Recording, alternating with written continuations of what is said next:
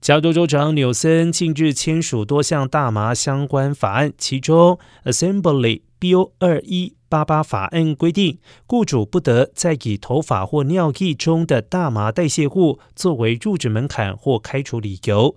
支持立法的劳工团体表示赞同，因为头发或者是尿液筛检已经过时，只能显示劳工吸食过大麻，但是不能够显示他们现在还受到大麻影响工作。新法让唾液等筛检方式取代，只要劳工在上班时不受到大麻影响即可。新法将于二零二四年一月一号生效。不过，新法基于安全考量，还是将营造和建筑业员工排除在会，以及需要经过联邦背景查核的职缺。